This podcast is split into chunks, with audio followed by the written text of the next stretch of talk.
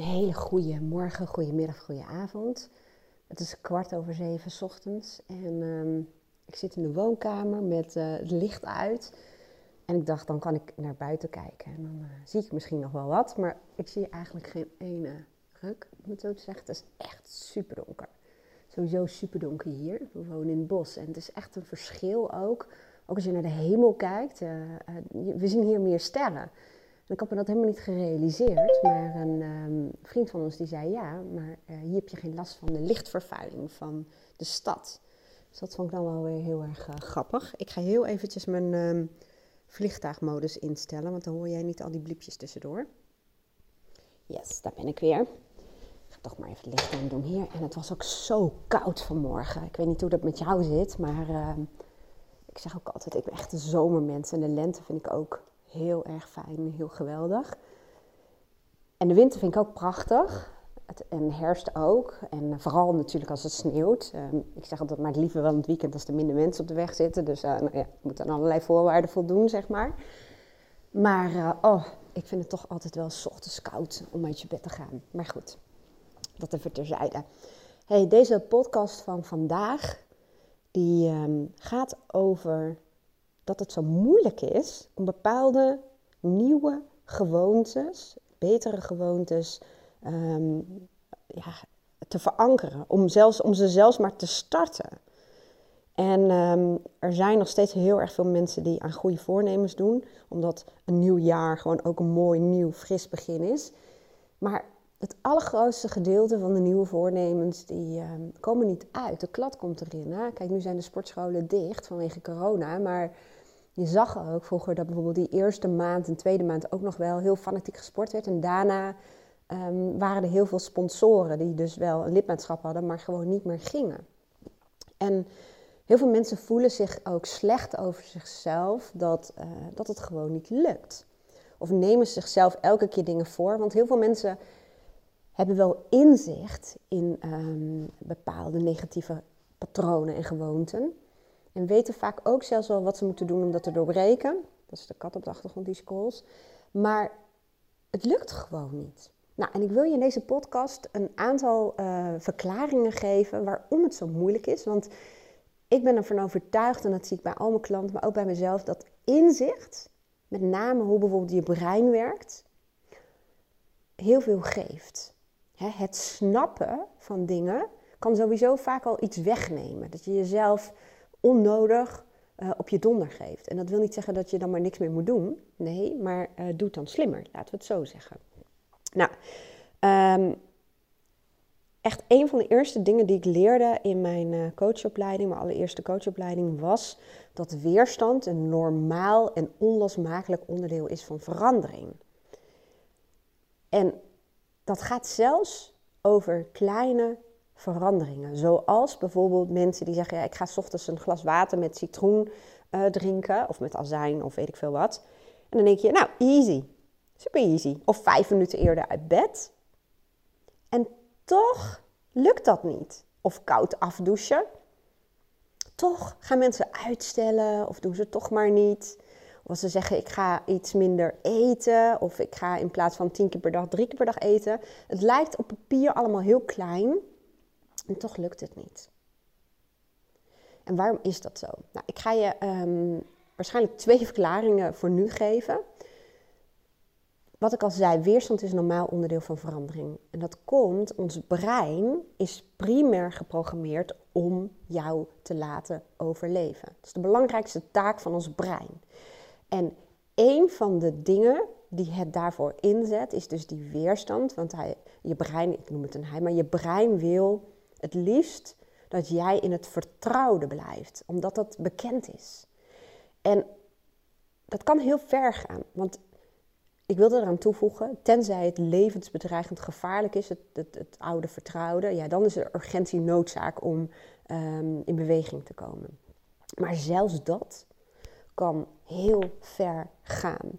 Want het is niet voor niets dat uh, veel mensen in een hele destructieve of negatieve relatie blijven zitten. Zelfs waarin geweld voorkomt. En uh, ik kan het weten, want ik heb dat ook een tijdje gehad. En ik dacht echt vroeger altijd dat ik nooit zo'n vrouw zou kunnen zijn die uh, nou ja, zich zou laten mishandelen, zullen we maar zeggen.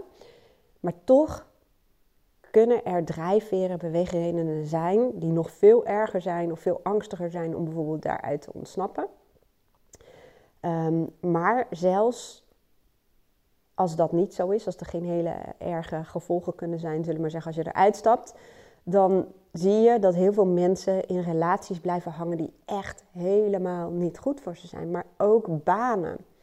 En dat komt dus, ehm, en dat verschilt wel per persoonlijkheid hoor, maar dat, dat komt dus ook omdat het brein in elk geval zoiets heeft, ja, maar dit is in elk geval vertrouwd en dus veilig, veilig genoeg. Nou, dat is wel een heel extreem voorbeeld, maar weet dat ons brein dus het liefst jou in het oude vertrouwde houdt. En dat is nogal tegenstrijdig, want aan de andere kant is de secundaire taak van ons brein, die ligt heel dicht tegenaan. Dus dat is um, groei en ontwikkeling. want alles in de natuur is gericht op groei. Dus die twee lijken elkaar te bijten. Maar feitelijk gaat het er vaak om dat de voorwaarden, dus um, zekere veiligheid, die moet bij wijze van spreken op orde zijn en dan wil de mens uh, groeien, om het zo te zeggen. Nou, ik ga hier even niet heel erg diep op in. Ik zit even te kijken of ik nog een voorbeeld uh, kan noemen. Um, ja, ik kan nog wel een voorbeeld uh, noemen, want dit lijkt heel onlogisch, maar ons brein is in principe ook niet heel rationeel dat denken we, dat ons brein ehm, heel logisch is. Het is gewoon een instrument dat logisch kan functioneren, maar wel afhankelijk is van de data, de input die erin zit.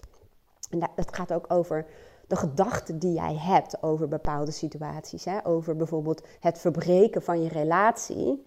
Ehm, jij hebt daar bepaalde gedachten uh, over, hoe, hoe, erg dat wel niet kan zijn. En daar luistert je brein als het ware naar. Daarom zeg ik ook een stukje persoonlijkheid. Sommige mensen of zitten bijvoorbeeld in een stadium waarin het verbreken van een relatie ook heel opwindend kan zijn. En dat ze allemaal nieuwe mogelijkheden en kansen en opluchting zien. Waardoor het brein een heel andere associatie heeft bij eenzelfde situatie. Maar goed, dat is ook weer een heel ander verhaal. Daar kom ik ook nog wel een keertje op terug. Dat is super interessant. Het gaat over rationele gedachten en irrationele gedachten. Um, maar bijvoorbeeld een, een, een, voorbeeld van een, um, een, vrouw met overgewicht. En die heeft er echt problemen mee. Um, ze vindt het sowieso gewoon vervelend als ze af en toe in de spiegel kijkt. Dan voelt ze zich gewoon niet tevreden over zichzelf. Maar dat is nog niet het ergste. Ze voelt het gewoon als ze met haar uh, neefjes gaat voetballen. Ze heel snel buiten adem. En ze maakt zich ook een beetje zorgen van, ja, dit moet natuurlijk niet lang doorgaan, want het is gewoon ook niet gezond. En ze weet wat ze moet doen. Hè? Minder um, snoepen, gezondere voeding, meer bewegen. Nou, nog een aantal dingen. Die, dat weet zij zelf ook. Ze is niet dom of zo. En de meeste mensen zijn gewoon ook niet dom. Die snappen dat ook echt allemaal wel. En toch lukt het haar niet om zich te houden aan het voedingsplan. Daarom komen heel veel mensen ook bij mij voor het mentale stuk. En voor het voedingsstuk gaan ze naar een uh, specialist die, die daarmee bezig is. Want dat is niet mijn specialisatie. Um, maar de mind is gewoon heel erg belangrijk in dit soort uh, dingen. Die twee kunnen gewoon niet zonder elkaar. Dus uh, goed voedingsplan en mentaal plan. Nou, deze vrouw die uh, merkt toch dat ze s'avonds toch voor het gemak gaat. En even snel iets maakt met nou ja, uit een pakje of naar de snackbar gaat. Of een kant-en-klaar maaltijd haalt. Of thuisbezorgd.nl weer inschakelt. Ja, en toch weer iets zoets pakt of chipjes pakt. En dat lukt niet. En ze krijgt steeds slechter gevoel over zichzelf. Nou, wat ik dan vaak doe met mensen, we gaan gewoon samen onderzoeken wat die weerstand is. Want wat is het nou? Er zitten vaak behoeften die uh, vervuld worden met het huidige gedrag. Want die vrouw bijvoorbeeld, um, die eh, ik, dat is eigenlijk een vermenging van meerdere mensen die hetzelfde probleem hebben. Dus zo praat ik altijd omdat ik de anonimiteit natuurlijk uh, wil waarborgen. Maar um, we gingen samen kijken en deze vrouw had gewoon best wel een intensieve baan. We gingen samen onderzoeken wat is nou inderdaad die weerstand. Wat zijn nou behoeften die, vervuld worden met het huidige gedrag. En daar komt een stukje gemakzucht uit. En gemakzucht is een soort van strategie hè, van uh, een bepaalde behoefte, ik weet niet hoe ik dat moet noemen, die komt gewoon voort uit het feit dat ze energie wil besparen. Ze is gewoon moe na een lange werkdag en ze wil energie besparen. En daarvoor kiezen voor de korte termijn oplossing snel eten. En dan denk je, ja, maar je brein die weet toch van het is niet goed voor je. Ja en nee. Want ons brein functioneert nog steeds als het ware dat we in de oertijd leven. Het grootste gedeelte van ons brein dan, hè? niet het allerjongste deel. Maar ehm, het grootste gedeelte van ons brein, dat ons voor 96% van de dag regeert, is nog zo ingesteld alsof we in de tijd leven van schaarste en tekort en in de oertijd. En in de oertijd leefden mensen gewoon heel erg um, van dag tot dag. Ik zal niet zeggen van uur tot uur, maar wel heel erg op de korte termijn. Plus, uh, ons brein is nog steeds heel erg geprogrammeerd op schaarste en tekort en verlies. Want in de oertijd was er ook niet altijd voedsel. Dus als er voedsel is, dan heeft het brein de neiging om dan maar meteen heel veel te willen opslaan. Dus te willen opeten. En ehm, ons brein, het, het, jongste stukje van ons brein, wat maar voor ongeveer 4% van de tijd regeert, dat kan strategisch denken en op de langere termijn. Maar dat is ons bewuste brein en die moet je dus ook bewust inzetten en dat kost moeite. Dat is dus wat ik met de coaching doe. Het onderzoeken van die weerstand, het gaan zitten en een oefening doen om erachter te komen. Wat is dat? Waar, waar, moeten we eigenlijk mee, um, waar moeten we op insteken? Dat is wat je met je bewuste brein doet.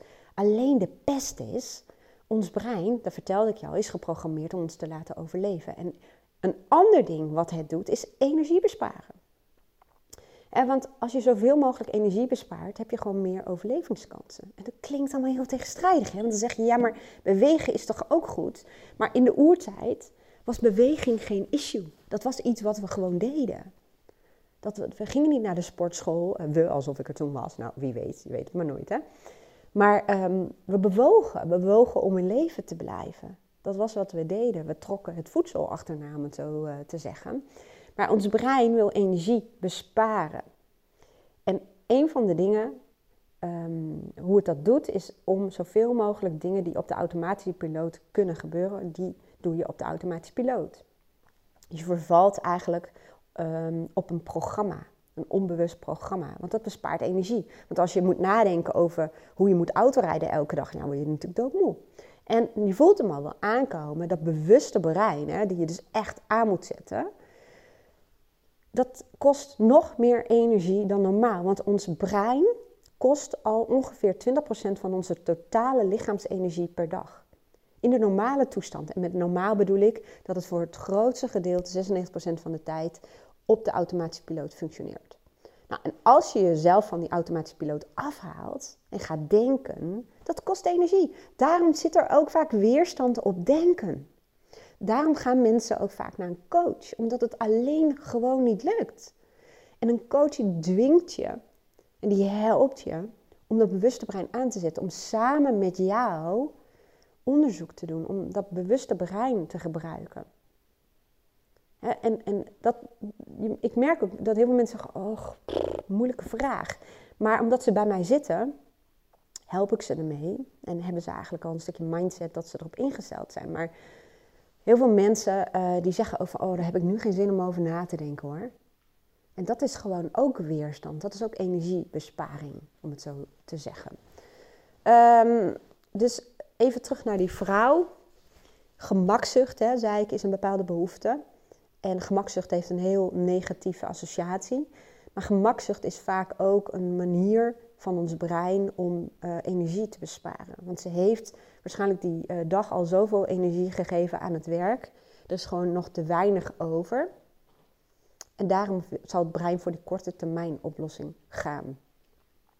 Dus um, er zit gewoon veel in ons brein. En het, nogmaals, het is heel afhankelijk van uh, wat je ook meegekregen hebt en hoe jouw automatische piloot eruit ziet. Want voor heel veel mensen is het volkomen natuurlijk en totaal niet ingewikkeld of moeilijk om gezond te leven. Voor mij ook niet. Maar dat komt omdat ik als jong meisje daar al mee bezig was. Dus mijn programma is um, heel anders ingesteld. En ik heb dat ook meegekregen vanuit huis. En ik, en ik had vroeger een fascinatie voor de gezondheid. En ik gaf echt zakgeld uit aan gezonde dingen. Ja, echt heel absurd. Maar voor mij is het een stuk makkelijker. Maar ook ik merk dat als ik bijvoorbeeld vermoeider ben, dat ik meer uh, hang heb naar zoete producten. En ons brein kan ook nog niet het onderscheid maken, zo, zover is nog niet geëvalueerd, in wat nou echt goed voor ons is en wat niet. Het, is, het wordt eigenlijk verward. Net als MM's, die worden vaak verkocht met allemaal verschillende kleurtjes. En dat heeft er gewoon simpelweg mee te maken dat ons brein is ingesteld op schaarste en tekort. En ehm, als er in een zak alleen maar blauwe MM's zouden zitten, dan eet je minder, omdat dat voor je brein eenzijdig is. En van één ding heb je maar minder nodig. En omdat er allemaal kleurtjes in zitten, denkt je brein, ah, dat is gevarieerd, dus daar moet ik meer van hebben. Nou, en zo zijn er allemaal dingen, ook in de marketing uh, wordt heel veel gebruik gemaakt van de wijze waarop ons brein ehm, functioneert. Hè. Heel veel aankopen zijn ook impulsief, die komen voort uit dat onbewuste brein. Dus we worden als het ware ook de hele dag door gefopt. En we zijn vaak ook te moe om er echt over na te denken. Dus maar het onderzoeken van die weerstand, wat in je brein zit om het zo te zeggen, is eigenlijk de sleutel om echt bepaalde gewoonten te doorbreken. Want als je de kern te pakken hebt van belangrijke behoeften, en als je daarmee aan de slag gaat, en dat is dus vaak net even wat anders dan dat jij denkt, dan zul je zien dat bijvoorbeeld het gezonder eten en gezonder leven een gevolg is. Dat is niet hetgeen waar je op dat moment als eerste in gaat zetten. Je gaat eerst aan de slag met de werkelijke behoeften. Dus het is bij wijze van spreken een logisch gevolg van goed zorgen voor die behoeften die nog een stukje dieper liggen. Oké, nou dat was het eerste, de eerste verklaring. De tweede verklaring, er zijn er meer, maar ik ga er nu even twee uh, uitlichten. De tweede verklaring is ehm, heel erg gericht op, ik weet niet of jij uh, al een tijdje naar mij luistert, maar misschien ken je de term voice dialogue. Dat is een uh, methodiek die ik heel veel gebruik in mijn praktijk. En waarom? Het is leuk, het is speels, het is makkelijk om te doen, maar het zorgt voor de grootste transformaties en doorbraken. En ik ga even een slokje nemen. Espresso. Hmm. Dat is ook iets van het brein, hè? Om ehm, koffie te willen drinken in de ochtend. Dat is ook een eh, verslaving eigenlijk. Cortisol. Daarmee ik drink ook heel weinig koffie. En heel bewust uh, koffie. Eerder dronk ik de hele dag door koffie en nu één of twee uh, in de ochtend. En ik ga dat ook proberen om dat later te doen, omdat ik weet dat het ook een effect heeft op je melatonine en cortisol gehalte. En dat als jij ochtends al start met koffie, dan zal je lichaam ook niet heel veel moeite hoeven doen om cortisol aan te maken, omdat het al cortisol krijgt, of tenminste het wordt opgewekt door de koffie. Dat is ook heel interessant, um, want dat ga je dus ook vaak merken met hoe je wakker wordt. Dat als je een tijdje wat later koffie gaat drinken, dat je lichaam zelf dat aan gaat maken s ochtends en dat je wat fitter wakker wordt. Nou, anyway, het is ook gewoon heel erg leuk om te weten. Maar goed, voice dialogue. Uh, voice dialogue gaat ervan uit dat jij een persoonlijkheid hebt wat uit allerlei verschillende kanten bestaat. Nou, ik neem even de metafoor van de bus. Die heb ik niet zelf bedacht. Die komt uit een boek, die zal ik hieronder wel even neerzetten. Ehm, en stel dat jij een levensbus hebt. In die levensbus, echt zo'n grote stadsbus, kunnen allemaal verschillende mensen. Maar in deze levensbus ben jij de chauffeur en zitten in jouw bus al die verschillende kanten van jou. Nou, voor in de bus zitten jouw primaire, dominante kanten. Dat zijn kanten die uh, heel erg duidelijk naar voren komen in jouw persoonlijkheid. Voor sommige mensen zijn dat een, uh, is dat een perfectionist, of een pleaser, of een streber, of een zorgzame kant. Of um, uh, bij mij noemen ze het dat ik een autistische kant heb. Ik hou heel erg van systemen en dingen automatiseren. En nou ja, soms wil ik gewoon dat dingen lopen zoals ik het in mijn hoofd heb, zullen we maar zeggen. Anders raak ik van slag. Um, wat voor kanten zullen we nog meer benoemen? De pusher, die is bij mij ook heel duidelijk aanwezig. Die wil altijd maar door, door, door, door, door. Um, de innerlijke criticus, dat is uh, over het algemeen wel een aardig bekende voor uh, mensen. Um, nou, zo kunnen we nog wel even doorgaan, want uh, dat is natuurlijk per persoon afhankelijk. En achter in je bus zitten je verstoten delen en soms ook je schaduwkanten. De kanten die er van jou niet mogen zijn. heel veel mensen bijvoorbeeld een klager achter in de bus zitten. Die mag er bijvoorbeeld niet zijn. Um, of een luilak. Of een uh, vlierenfluiter. Ik noem maar eventjes wat. Maar achter in de bus zitten verstoten delen. Voor sommige mensen is dat hun zelfvertrouwen of hun zelfverzekerde kant. Of um, in mijn vak met collega's zie ik heel vaak, hè, die neiging heb ik zelf ook, uh, bij therapeuten, coaches, uh, hulpverleners, die vinden het soms lastig om geld te vragen voor hun diensten. En dan zit bijvoorbeeld een commerciële kant of een zakelijke kant, die zit meer achter in de bus. Nou, wat doen we in het dagelijks leven?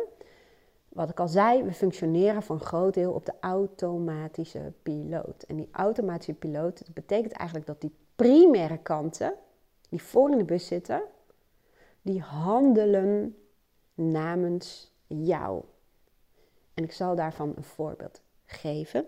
Stel dat je op eh, de werkvloer eh, zit, en nu is dat wat lastiger met heel veel mensen die thuis werken. Maar ehm, je zit in een team met een um, verbaal, dominant, krachtig persoon die altijd uh, overal antwoord op heeft en ehm, de ruimte pakt in vergaderingen. Dan zal op dat moment een soort ja, bindingspatroon ontstaan. Dat betekent dat dat de ene persoonlijkheid die wil daar overheen gaan, die heeft een kant in zich die denkt, ja, ho, wacht eens even. Jij denkt wel dat jij altijd maar het voortouw kunt nemen, maar dat pik ik niet. die zet een bepaalde kant in die daarop reageert. Maar weer een andere persoonlijkheid, die uh, heeft bijvoorbeeld de neiging om zich dan wat terug te trekken. Of die slaat dicht, die klapt dicht.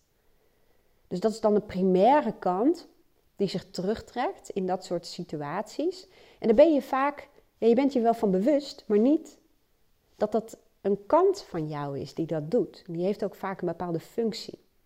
Die wil niet voor gek staan, of die, wil, um, die vindt het wel spannend om dat te onderbreken, of, ja, of die laat het maar even gaan. Dus dat is even in, in, in werksituaties. Um, wat je ook vaak ziet, bijvoorbeeld in families, maar ook wel in gezinnen, dat uh, iemand bijvoorbeeld een pleaser heeft die uh, heel erg voor de harmonie gaat. En uh, die, die, die toch uh, zichzelf opoffert of dingen doet die ze eigenlijk niet wil. Um, of de ander uh, laat kiezen. Dat is ook een, een, een, een primair deel, een primaire kant, die iemand inzet. Maar dat is onbewust. Maar als het gaat om nieuwe gewoonten, ja, dat, dat, dat, dat is lastig. Want daarmee wil je eigenlijk dat primaire systeem van jou ontregelen. En die komen vaak in verzet. Ja, dat heeft ook met je brein te maken, maar als je het bekijkt vanuit de filosofie van uh, die persoonlijkheidskanten, heb je dus bepaalde kanten die um, namens jou het leven leiden. Nogmaals, dit klinkt een beetje gek, hè? maar dit zijn allemaal onbewuste processen en patronen. Um, ik zit even te kijken wat voor voorbeeld ik kan uh, nemen. Um, even kijken, misschien is het handig dat ik een voorbeeld van mezelf uh, kies. Ja, ik kies een voorbeeld van mezelf. Mijn valkuilen, en daarmee eigenlijk ook uh, meteen primaire kanten die uh, heel erg dominant zijn bij mij, is dat ik heel veel ideeën heb en een heel creatief brein heb. En ik word continu getriggerd door kansen en mogelijkheden. Dus dat is een kant. Dat zijn meerdere kanten die bij mij voor in de bus zitten. En die hebben continu ideeën en die willen meteen gehoor geven aan ideeën. Met als gevolg dat ik heel veel initiatieven neem, maar ook heel veel maar half afmaak. Dat komt omdat een bepaalde kant die ideeën heeft, die vindt het leuk om die ideeën te opperen en ook om te starten. Maar die heeft geen zin om ze af te maken of het wordt onoverzichtelijk.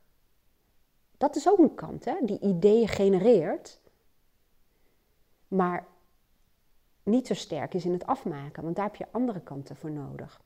Nou, en het grappige is, dan zou je denken, maar waarom doe je dat dan? Ja, waarom doe je dat dan?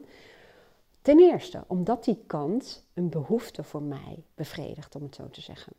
Want ideeën, nieuwe ideeën en daarmee starten, geeft een kick, is leuk. dat dat creatieve wat je dan uh, kunt inzetten, is leuk. Het is vaak makkelijk ook, want er zit heel veel energie op een idee, om het zo te zeggen. Dus er zit een bepaald beloningssysteem achter. Het beloont mij. Het geeft mij een uh, meestal wel kortdurende kick. Het geeft energie. Dus dat geeft op korte termijn uh, de beloning. En daarom is het vaak ook zo hardnekkig. En kun je je voorstellen dat die kant aan uh, bij mij voor in de bus zit en af en toe mijn stuur overneemt.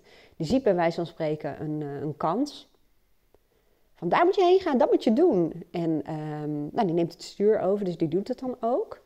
Maar daarna, dan loopt het en heeft hij geen zin meer. En op dat moment ontbreekt het mij aan een paar kanten. Ten eerste aan een kant, eigenlijk mijn bewust ego, dus de chauffeur die denkt: oké, er is een idee, een kant van mij die heeft weer een idee. idee. Oké, maar ik ga even zitten. Ik ga het idee even opschrijven en ik ga er even naar kijken en ik ga mezelf vragen stellen van ehm, dit idee. Vervangt het een, ander idee? Of is het een beter idee dan ehm, wat in mijn plan stond? Of draagt dit bij aan mijn hogere doelen? Dus die is kritisch. Die vindt hartstikke leuk ideeën bij wijze van spreken. Die chauffeur, dus mijn bewuste ego noemen ze dat. Dus je met bewustzijn daarnaar kijkt.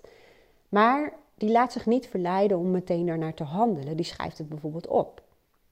En die gaat gewoon door met het plan. Of die gaat eigenlijk in die bus gewoon door naar de bestemming. En die gaat niet elke keer afslaan op allerlei leuke plekjes. Want dan kom je natuurlijk eigenlijk nergens. Een mooie metafoor, hè? Dus die ideeënkant die zegt, oh, ga links, dat is leuk. Staat een mooi boom, leuk gebouw, ga daar maar heen. Terwijl mijn doel was om, weet ik veel, ehm, naar eh, eh, Rome te rijden. Maar als ik elke keer maar afsla en overal naartoe ga, dan leer ik wel leuke mensen kennen, zal heus wel wat brengen. dat is dan die beloning. Maar het komt natuurlijk niet in Rome aan. Of het gaat ontiegelijk lang duren. Dus dan merk je dat als dat een van jouw primaire kanten is, zoals bij mij, dat is heel hardnekkig. En ik kan mezelf dan elke keer voor gaan nemen dat ik meer focus ga hebben en me aan mijn plan ga houden. Maar als die kant zo verrekte primair en dominant is, dan ga ik het daarmee niet redden. Ik ga het niet redden, want die kant die heeft een bepaald beloningssysteem, dus daar zitten weer die behoeften onder. die behoefte aan een kick, behoefte aan energie, behoefte aan avontuur. En die vervult die kant, vervult die kant. Dus die kant die doet gewoon wat die doet, die geeft mij gewoon mijn zin in bepaalde opzichten. Alleen op de langere termijn brengt het mij niet wat ik wil. want dit zijn ook korte, uh, korte kicks, om het zo te eh, zeggen. Net als je telefoon continu pakken. Dat zijn korte kickjes, maar het brengt je niet naar waar je naartoe wil. Als je je afleidt van een bepaald, uh, bepaalde taak, dan geeft het je misschien wel mini, mini kleine voldoeningsmomentjes. Even maar niet de voldoening van iets groots afmaken. Nou, wat ik dan doe, vervolgens ga ik kijken, oké, eerst heb ik dus onderzocht, wat is dus het beloningssysteem? Wat brengt het mij? Waarom zet ik het zo fucking vaak in? En vervolgens ga ik kijken, oké, maar wacht eens even. Ik heb hierbij nog één of meerdere andere kanten nodig. Die moeten er ook zijn. Die ideeënkant hoeft echt niet met duct tape op zijn mond achter in die bus te zetten. Nee, dan kwijn ik weg. Het is een sterke kant van mij en misschien ook wel van jou. Alleen je hebt hulp nodig. Net als dat, dat vroeger uh, in mijn baan bij het kadaster um, was ik manager en ik dacht ook altijd je moet een team hebben waar ook mensen in zitten die gewoon dingen veel beter kunnen dan ik. Mensen die bijvoorbeeld dolgraag dingen af willen maken en, en eh, heel goed zijn in projecten uh, begeleiden of die heel goed zijn in plannen maken en mensen ook uh, daaraan houden. En als dat niet mijn kwaliteit is, is het gewoon slim om iemand in te zetten die dat fantastisch goed kan. Nou, en zo werkt het ook met je innerlijke team. Dus die ideeënkracht die ik heb, die, die blijf ik omarmen. Alleen een idee is pas super fantastisch als je hem ook werkelijk afmaakt. Want dan geeft het een veel grotere voldoening. Net als mijn opleiding, als ik die af heb gemaakt en ook nog een hoog cijfer haal, dat hoeft niet per definitie, maar dat vind ik dan zelf wel leuk. Ja, dat geeft gewoon een langere kick. En dan kun je ook veel meer meedoen. de, die stap daarna is veel groter. Nou, anyway, wat ik dan vaak ga doen, als ik het even bij mijn eigen voorbeeld uh, hou, dan ga ik denken: oké, wat voor kanten heb ik nodig om te zorgen dat die ideeënkracht ook daadwerkelijk uh, vorm gaat krijgen? En nou, dat is mijn focuskant. En een focuskant heeft gewoon nodig dat er een hogerliggend doel is. Waar wil je naartoe? Wat is je bestemming? Rome. Oké, als Rome je bestemming is, dan gaan we eens even kijken um, hoe gaan we daar komen? Wat hebben we daarvoor nodig? Hoe lang gaan we daarover doen? En hoe, hoe kun je het slimst uh, omgaan met je, met je energie, je brandstof, bla bla bla. Dus een plan. En focus, een focuskant, die houdt je bij de les. Die, die, die kun je inzetten op het moment dat je voelt dat je verleid wordt om weer een afslag te nemen. Dan ga je samen met die focuskant, eh, vanuit het perspectief van die focuskant, eens even kijken: oké, maar waar zijn we nu? Waar willen we naartoe? Hoeveel tijd hebben we nog? Dus ja, je gaat er heel bewust uh, naar kijken. En zo kan ik nog meer kanten um, in gaan zetten. Ik moet nu ook even uh, hardop meedenken. Van wat voor kanten um, zet ik nog vaker in? Ja, vooral bewustzijn. Wat ik al zei, bewustzijn van. Wat ik doe is ook gewoon heel praktisch. Ik heb bijvoorbeeld op verschillende plekken waar bij mij ideeën ontstaan, een schriftje en een pen liggen. En ik heb een notitieblokje in mijn telefoon. En om niet meteen, in, hoe zeg je dat, te handelen naar de impulsen, de ideeën, schrijf ik het op. Of in mijn telefoon, of in dat schriftje. En dan pak ik op een later moment pak ik het erbij. En dan merk ik ook dat heel veel ideeën, dat ik denk, ja, nee, leuk, niet voor nu. En uh, het, het heeft ook weinig impact als ik dit ga inzetten. En dan ga je merken dat je wel gaat veranderen. En dat bepaalde gewoonten wel verankerd raken. Dus even kort samengevat. Het is volkomen logisch en natuurlijk, daarvoor ben je mens, dat je goede voornemens niet zomaar lukken. En dat het ja, soms zoveel weerstand kost, of dat het niet lukt, of dat je weer vervalt in het oude patroon. Dat heeft ermee te maken hoe je brein is geprogrammeerd en dat heeft te maken met je persoonlijkheid. Dus vervallen in je oude patroon betekent ook vervallen op je primaire kanten. De kanten die het eigenlijk in jouw leven voor het zeggen hebben. En de reden daarvan is natuurlijk jou het oude vertrouwde houden, maar ook omdat aan het oude vertrouwde, aan je oude patronen of je huidige patronen, een beloningssysteem gekoppeld zit. Een beloning in de vorm van belangrijke behoeften, energie besparen door bijvoorbeeld eh, slechte eten, iets snels klaar te maken zoet. Hè, dat, dat is een soort illusie van uh, energie. Um, in mijn geval de kick, een, voldoeningsgevoel. Hè, door die ideeënkant van mij. En daarom is het zo moeilijk om dat te doorbreken. Het kan wel. Nou, en nu kom ik even bij het volgende. Een van de dingen die voor mij uh, belangrijk zijn, ik coach natuurlijk mensen één op één. Alleen ik gebruik daar natuurlijk coachtechnieken en methodieken voor.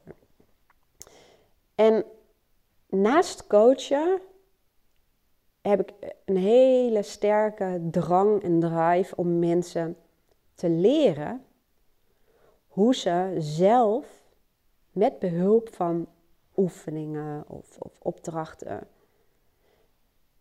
met hun bewuste brein dingen kunnen doorbreken, dingen kunnen onderzoeken.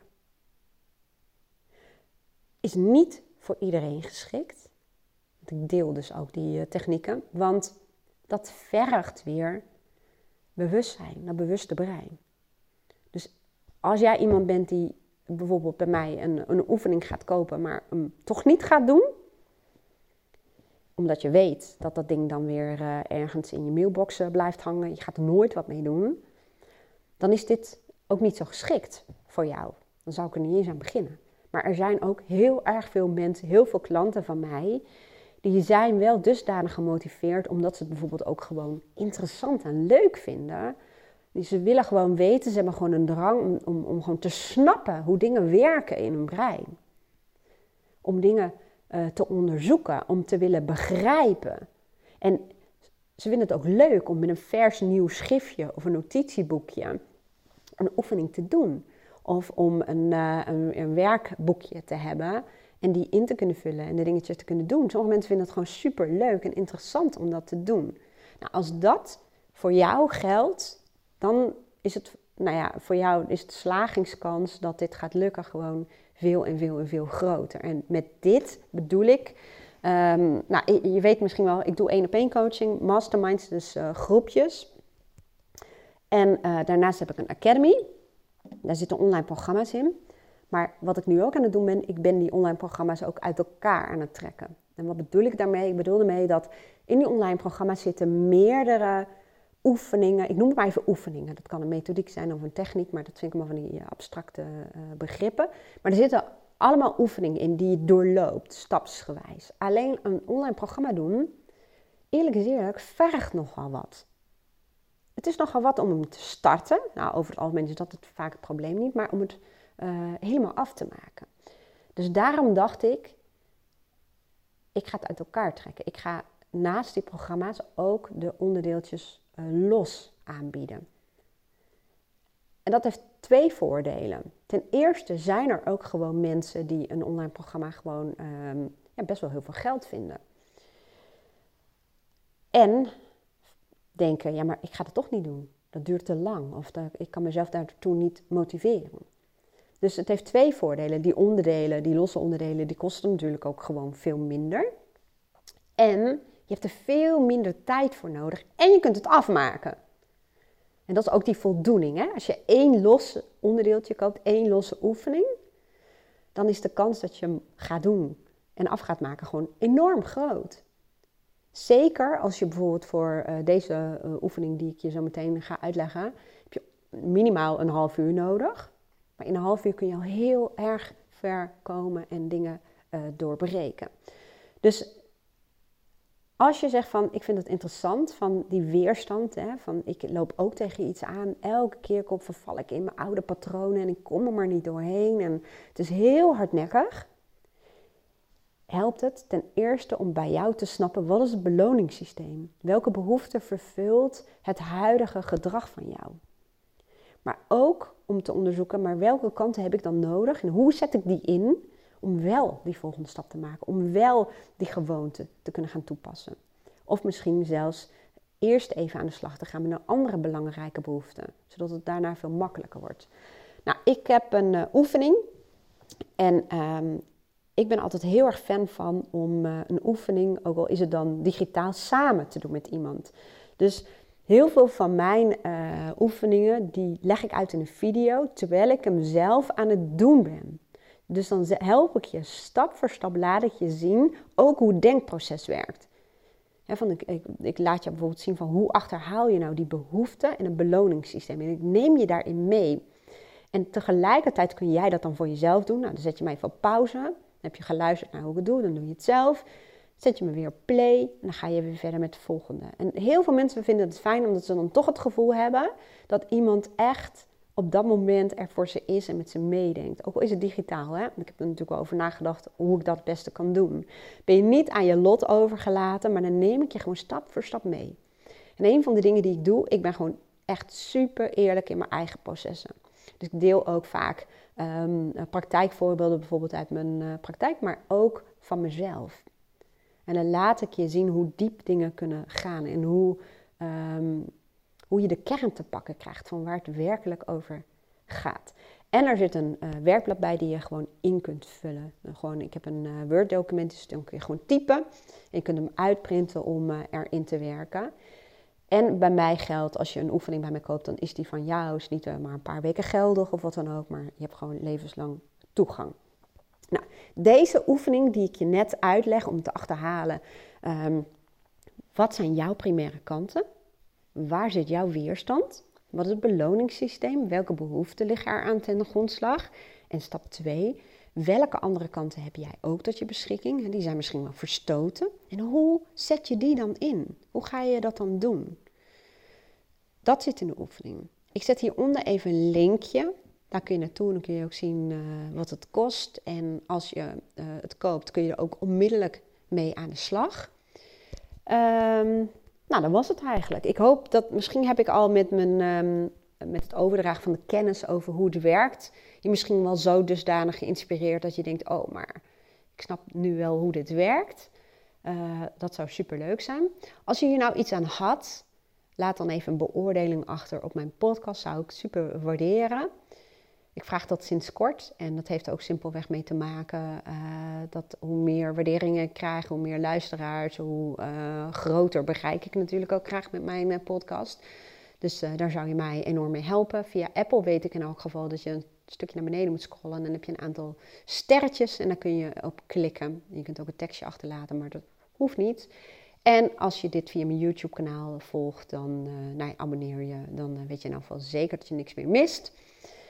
Ik wens jou een hele fijne dag en ik hoop echt dat je dit jaar um, nieuwe gewoonten zult aanleren die ervoor zorgen dat er dingen gaan veranderen in je voordeel. Nou, nogmaals, hele fijne dag en tot de volgende podcast.